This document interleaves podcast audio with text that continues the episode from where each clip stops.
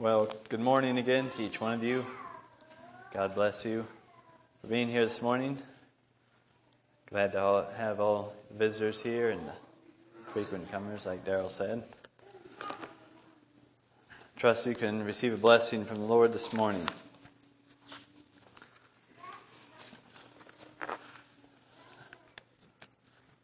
I felt like the message I prepared um, was similar in many ways to what Daryl shared this morning.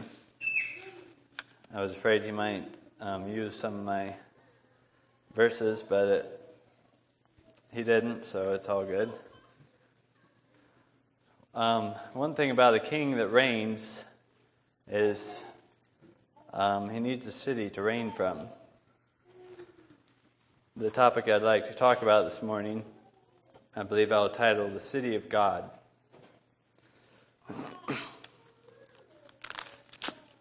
In Matthew chapter thirteen, verse here, Jesus says, uh, "Therefore every scribe which is instructed into the kingdom of heaven is like unto a man that is a householder, which bringeth forth out of his treasure things new and old." So maybe like Daryl said this morning, it's not particularly um, new stuff that you haven't heard before, but I trust can stir in our hearts and um, bless each one of us. So I also was considering um, this world we live in and all the pressures that we face um, as people here. We have pressures from within and from without. We see society around us Um, decaying and just going downhill. And we see strife and murder all around us. And, you know, now it's um, campaign season for the presidential elections, and we hear a lot of claims from politicians, and sometimes you're just like, how could you even think that's a good idea? You know, some of the things they... But I think it just goes to show um, how this world is falling apart around us. And then we have pressures in our own lives. We have work and we have family and temptations in our own heart.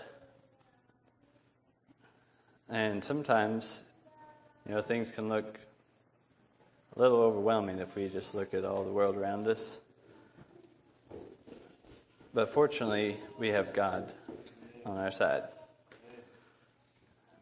And we also have examples from the scripture of various men that also face many things in their lives.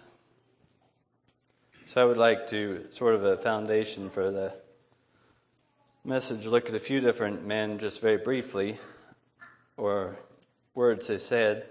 If we think of Job, we know many of, many of the things he faced in his life when God was testing him,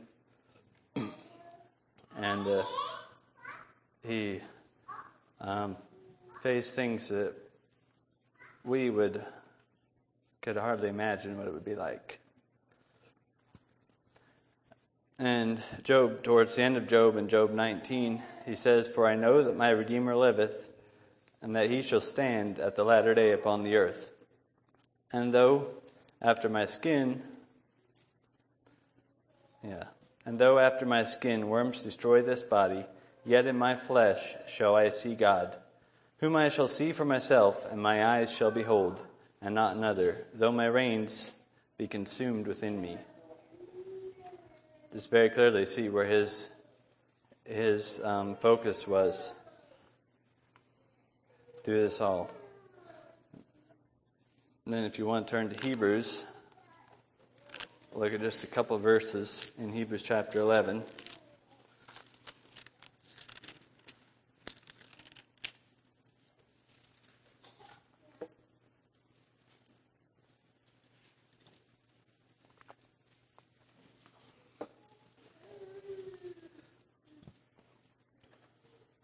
And again, just briefly looking at, you know, many of these stories of the men it's referring to here. on Hebrews chapter eleven, verse eight. It's talking about Abraham. It says, "By faith Abraham, when he was called to go out to a place which he should after receive for an inheritance, obeyed, and he went out, not knowing whither he went. By faith he sojourned in the land of promise, as in a strange country, dwelling in tabernacles with Isaac and Jacob, the heirs together of him, with him of the same promise. For he looked for a city which hath foundations, whose builder and maker is God." And then jumping down to verse thirteen, "These all died in faith, not having received the promises, but having seen them afar off, and were persuaded of them, and embraced them, and confessed that they were strangers and pilgrims on the earth. For they that say such things declare plainly that they seek a country. And truly, if they had been mindful of that country from which whence they came out, they might have had opportunity to have returned. But now they desire a better country, that is, a heavenly. Wherefore God is not ashamed to be called their God, for he hath prepared for them a city." And I also read in verses twenty-four through twenty-seven. "By faith Moses, when he was come to years, refused to be called the son of Pharaoh's daughter, choosing rather to suffer affliction with the people of God than to enjoy the pleasures of sin for a season, esteeming the reproach of Christ greater riches than the treasures in Egypt, for he had great respect, for he had respect unto the recompense of the reward. By faith he forsook Egypt, Egypt, not fearing the wrath of the king, for he endured as seeing him who is invisible." So the theme I would see through these verses here is men and women here, as they go through their life, they're looking looking way on ahead. They aren't looking at the you know the trials they're facing right now, but they're rather looking for that city that was built of God.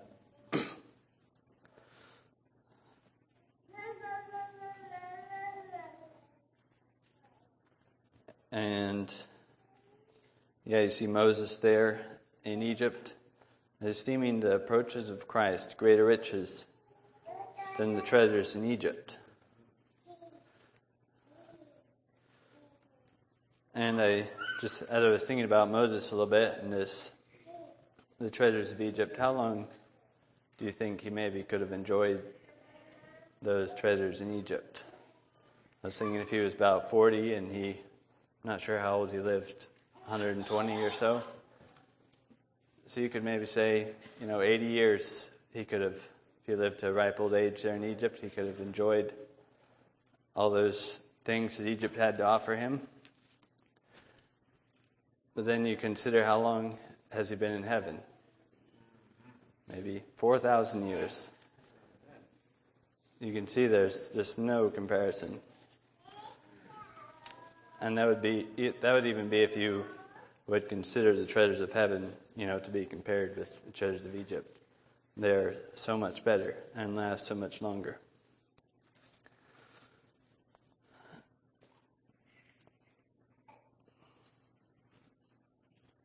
In uh, Hebrews chapter thirteen,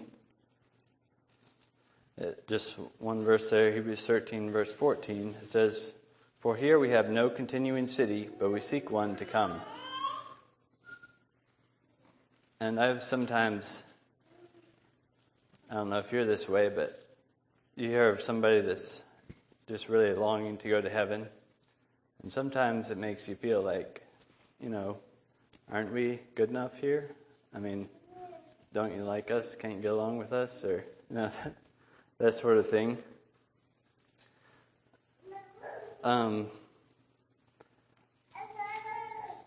but I'm not sure it needs to be that way, because heaven is so, so much better than what we have here. I know some of uh, the married couples could maybe relate to, if you're, which incidentally I can't really myself, being we've haven't been apart very long, but if, say your husband and wife are apart for, for a space of time, and, uh, you know, you can sort of get longing to see your wife again or your spouse. But it doesn't mean that you're not enjoying those you might be company with. You just There's something that pulls you um, to your spouse. And I believe it's somewhat the same way between us and God as we are the bride of Christ. There should be that pull, that longing to be with Him, even if we maybe are enjoying the company of uh, brothers and sisters around us, and you know, we love to be with them. There's just still that pull.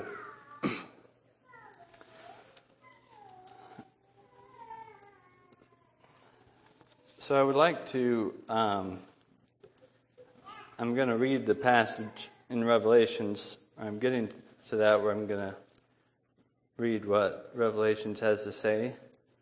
But before we get to that,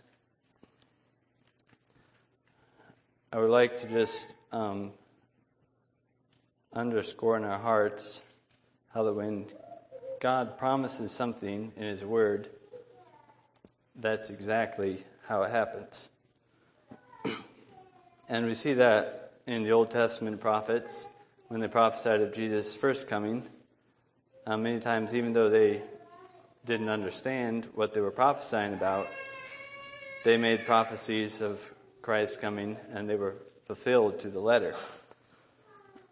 In in Matthew, he refers he directly refers to um, the Old Testament.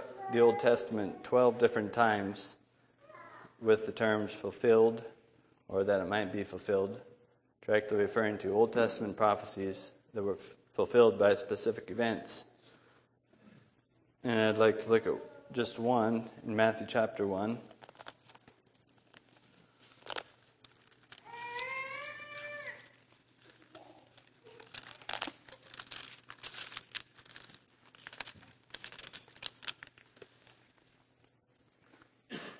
In verse twenty-one, uh, the angel appeared unto Joseph, and I guess I'll start in verse twenty. But while he thought on these things, behold, the angel of the Lord appeared unto him in a dream, saying, Joseph, thou son of David, fear not to take unto thee Mary thy wife, for that which is conceived of her is of the Holy Ghost. And she shall bring forth a son, and thou shalt call his name Jesus, for he shall save His people from their sins. Now this was done that it might be fulfilled which was spoken of the Lord by the prophet, saying, Behold, a virgin shall be with child, and shall bring forth a son, and they shall call his name Emmanuel, which be interpreted as God with us.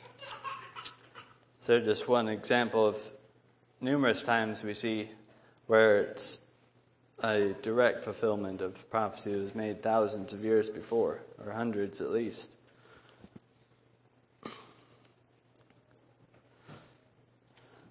So now I'd like to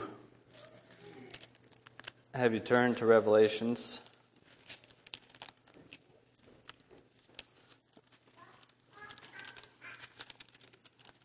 I'm going to first be in Revelations chapter one.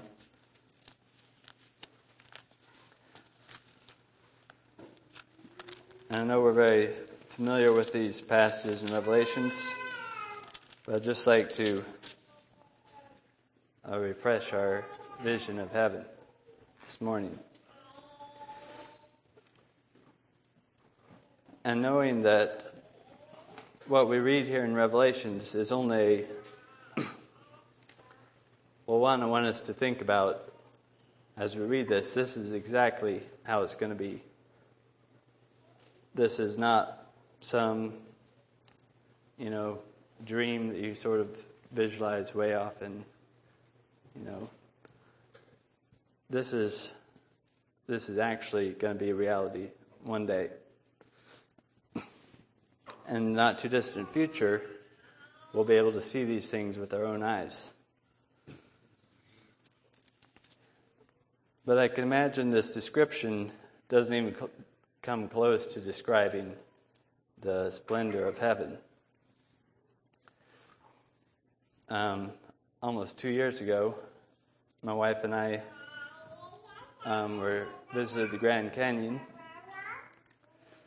and we had heard reports from other people who've been there, and we've seen pictures, but you know, still thought it'd be nice to go there ourselves sometime. And we you know, heard the stories, heard how amazing it was. So we made plans and we traveled down there. But somehow, even hearing all that just doesn't doesn't do justice to to what it feels like when you walk up and look out over the canyon.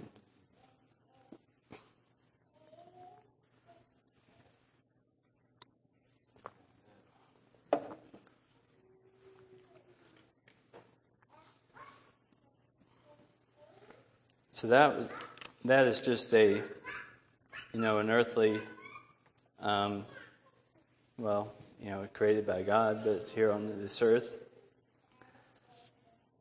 Um, but still, it does something in your heart when you look out at that and just see the splendor of that.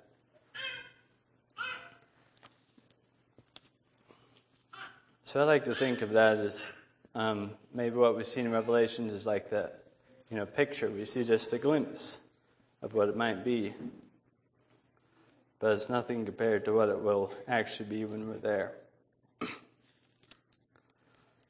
Um, I'm going to read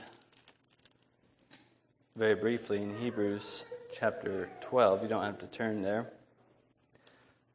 Um, right of Hebrews says, "Wherefore, seeing we are also com- compassed about with so great a cloud of witnesses, let us lay aside every weight and the sin which doth so easily beset us, and let us run with patience the race that is set before us, looking unto Jesus, the author and finisher of our faith, who for the joy that was set before him endured the cross, despising the shame, and is set down at the right hand of the throne of God.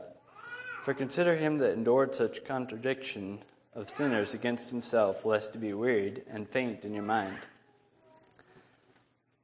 And I, I know we usually are often look at this and we consider, you know, Christ's sufferings here on earth and everything he went through for us. And that is all um, right and good. But the aspect I would like to consider from this passage this morning is that when Jesus was here on earth, he was here about thirty-three years, they estimate, and in his flesh, and we, you know, he faced trials and temptations like we do, and then he suffered and died for us. Um, but I'd like to consider the splendor that he's in today. As it says, we are looking unto Jesus, the author and finisher of our faith. It says, and is set down at the right hand of the throne of God. So we'll look at him in his risen glory this morning in Revelations chapter one, verse eleven.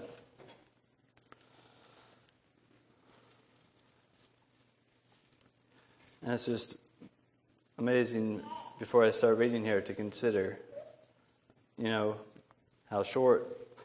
I know Jesus was always always God and in heaven, but if you consider his time on earth compared to all of eternity.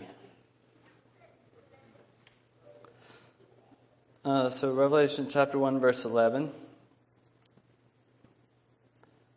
uh, verse ten actually. John speaking here, "I was in the Spirit on the Lord's day and heard behind me a great voice as of a trumpet, saying, I am Alpha and Omega, the first and the last. And what thou seest, write in a book, and send it unto the seven churches." And then it names the churches there. I'll skip down to verse twelve. "And I turned to see the voice that spake with me, and being turned, I saw seven golden candlesticks. And in the midst of the seven candlesticks, one like unto the Son of Man, clothed with a garment down to the foot, and girt about the paps with a golden girdle. His head and his hairs were white like wool, as white as snow, and his eyes were as a flame of fire, and his feet like unto fine brass, as if they burned in a furnace, and his voice as the sound of many waters. And he had on his right hand seven stars, and out of his mouth went a sharp two-edged sword, and his countenance was as the sun shineth in his strength. And when I saw him, I fell at his feet as dead.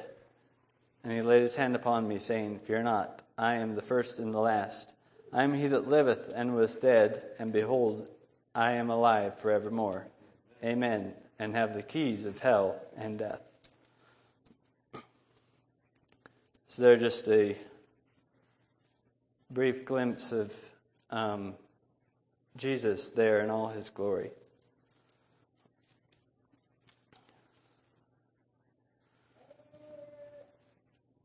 Then I'd like to turn now to Revelation chapter twenty.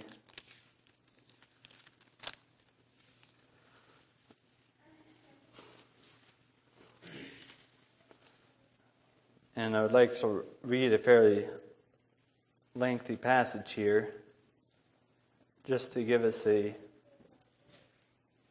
a vision of what we have in store for us if we remain faithful. And like I said before, this is this is reality. This is how it actually is. And Jesus says that twice in this passage. I'm going to read in Revelation twenty-one five. He says, And he that sat upon the throne said, Behold, I make all things new. And he said unto me, Write, for these words are true and faithful. And then again in Revelation twenty-two twenty-one. Uh, no, twenty-two six. He says, And he said unto me, These sayings are faithful and true. So there we heard it right from Jesus. These things are actually the way it is. So starting re- reading in Revelation chapter twenty, verse ten.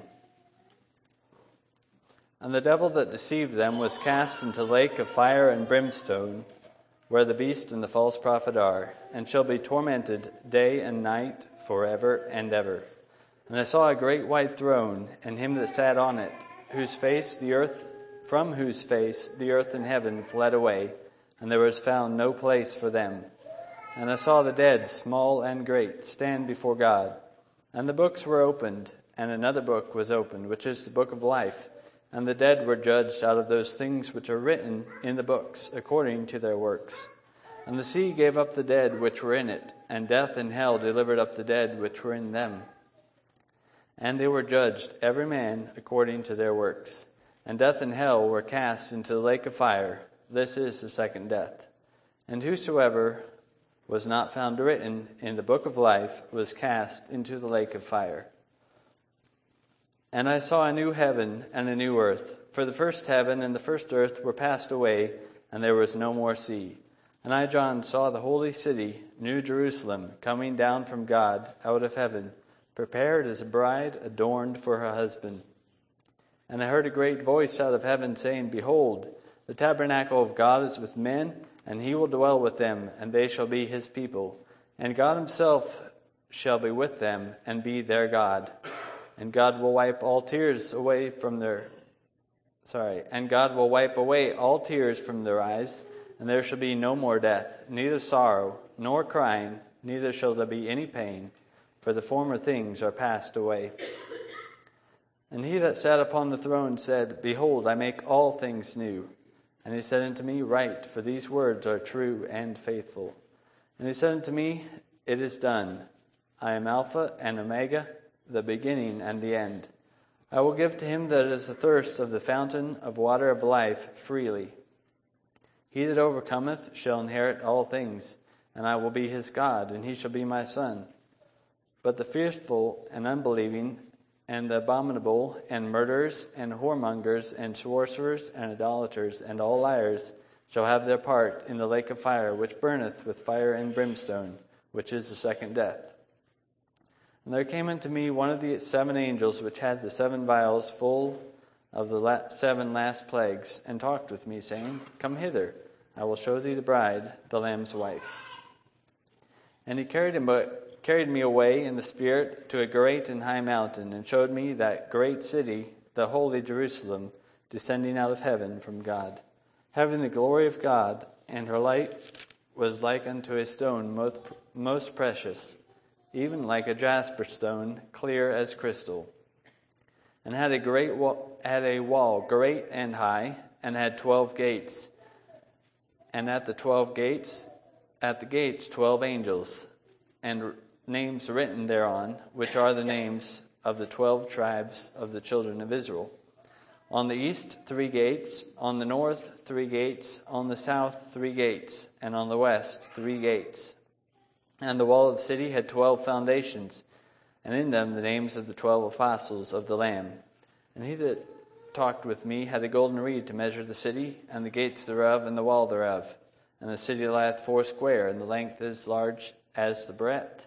And he measured the city with the reed, twelve thousand furlongs. The length and breadth and height are equal. And he measured the wall thereof a hundred and forty and four cubits, according to the measure of the man, that is, of the angel. And the building of the wall was as of jasper, and the city was pure gold, like unto clear glass.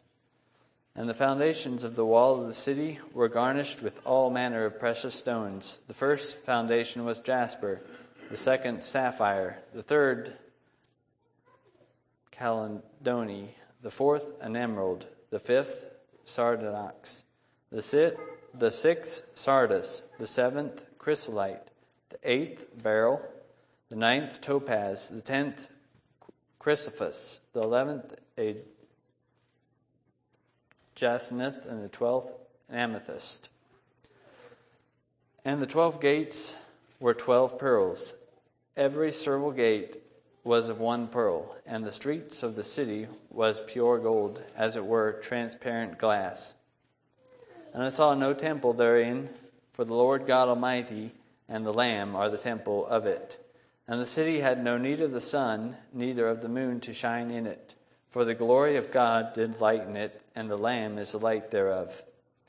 And the nations of them which are saved walk in the light of it, and the kings of the earth do bring their glory and honor into it. And the gates of it shall not be shut at all by day, for there shall be no night there. And they shall bring glory and honor of the nations into it.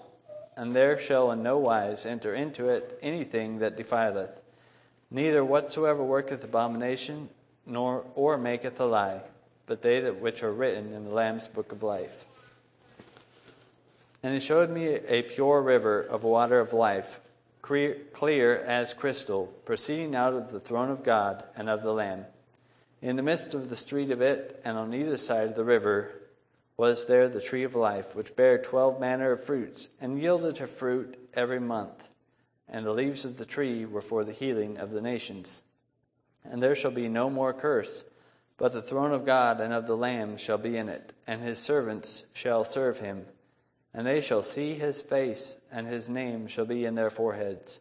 And there shall be no night there, and they need no candle, neither light of the sun, for the Lord God giveth them light, and they shall reign forever and ever.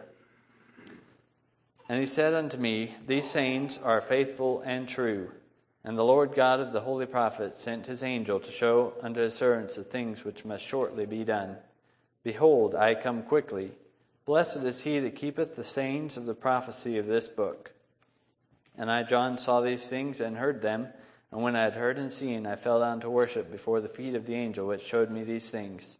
And he saith unto me, See thou do it not, for I am thy fellow servant, and of thy brethren the prophets, and of them which keep the sayings of this book, worship God.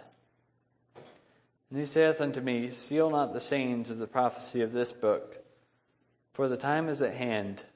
He that is unjust, let him be unjust still. And he which is filthy, let him be filthy still. And he that is righteous, let him be righteous still. And he that is holy, let him be holy still. And behold, I come quickly, and my reward is with me, to give every man according to his work shall be. I am Alpha and Omega, the beginning and the end, the first and the last. Blessed are they that do his commandments, that they may have right to the tree of life, and may enter in through the gates into the city.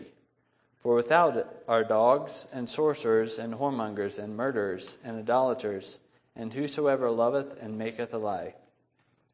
I, Jesus, have sent mine angel to testify unto you these things in the churches. I am the root and the offspring of David, and the bright and morning star. And the Spirit and the bride say, Come, and let him that heareth say, Come, and let him that is athirst come, and whosoever will, let him take of the water of life freely. For I testify unto every man that heareth the words of the prophecy of this book. If any man shall add unto these things, God shall add unto him the plagues that are written in this book.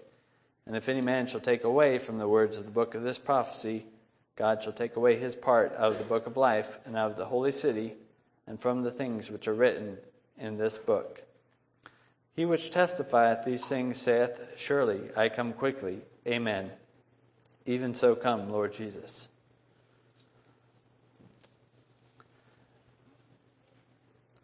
So that is a fairly lengthy passage, um, but I've just been really blessed reading through this and considering the, I guess, just getting a bit of a vision of what is in store for us. And one thing that really stood out to me through this passage is just how final this all is. This is the end of time. There is no more. And it makes it very clear that it's going to be a holy place. All these things we see in the world around us, they're going to be done. No more wickedness, no more sin. It's going to be a holy place.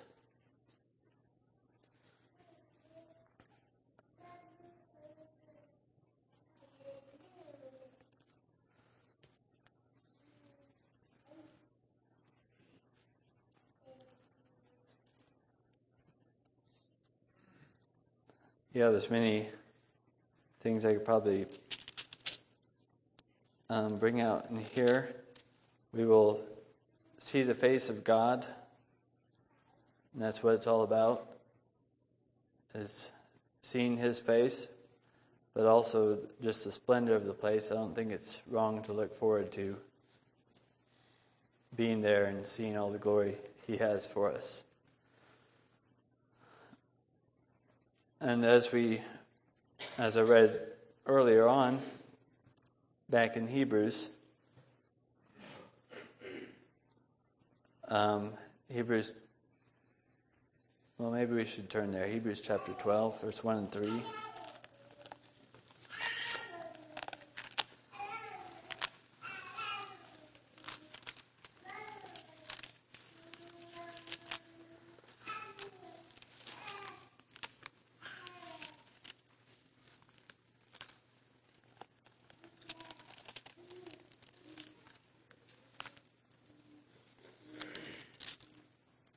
And I read this before, but seeing we are also compassed about with so great a cloud of witnesses, let us lay aside every weight and the sin which doth too easily beset us, and let us run with patience the race that is set before us, looking unto Jesus, the author and finisher of our faith, who for the joy that was set before him endured the cross. And then verse three, for consider him that endured such contradiction of sinners against himself, lest be wearied and faint in your mind. So that's, um, that lest to be wearied and faint in your mind is really the part I wanted to bring out this morning. Just an encouragement as we consider um, all of heaven and its glories, and how the all the trials of this life, they do have an end. There is a, there is a time when it's all going to be over.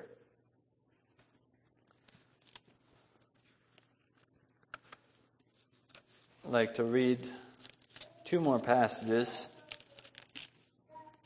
um, that talk of how our response should be as we consider um,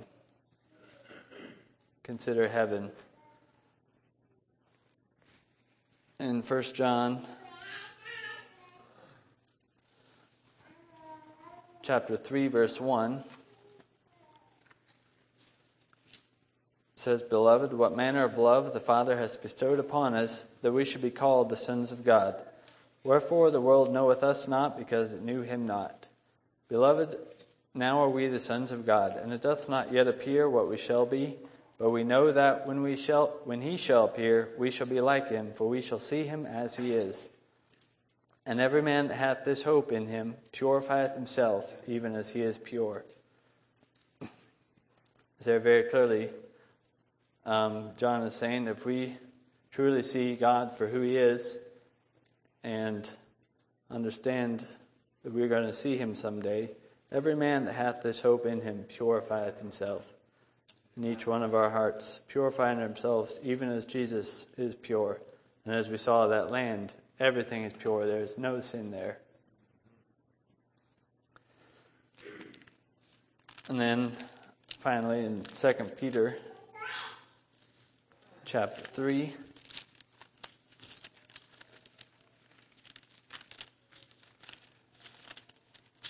we have similar thoughts there.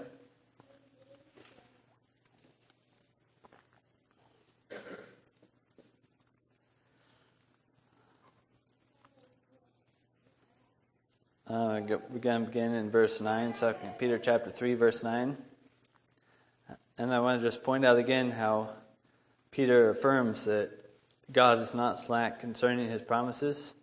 He's what what He said He's going to carry out. This is going to this is going to happen someday. It's not just some distant future thing that we may never see. This is reality for each one of us in the relatively near future, if you consider the scope of history. The Lord is not slack concerning His promises, in verse nine, as some men count slackness, but is long-suffering to usward, not willing that any should perish, but that all should come to repentance. But the day of the Lord will come as a thief in the night, in the which the heavens shall pass away with great noise, and the elements shall melt with fervent heat. The earth also and the works that are therein shall be burnt up. Seeing then that all these things shall be dissolved, what manner of persons ought you to be in all holy conversation and godliness, looking for and hasting unto the coming of the day of the, of the day of God, wherein the heavens being on fire shall be dissolved, and the elements shall melt with fervent heat. Nevertheless, we, according to His promise, look for a new heaven and a new earth, wherein dwelleth righteousness. Wherefore, beloved, seeing that you look for such things, be diligent that you may be found of Him in peace, without spot and blameless. So I think I will leave you with those thoughts.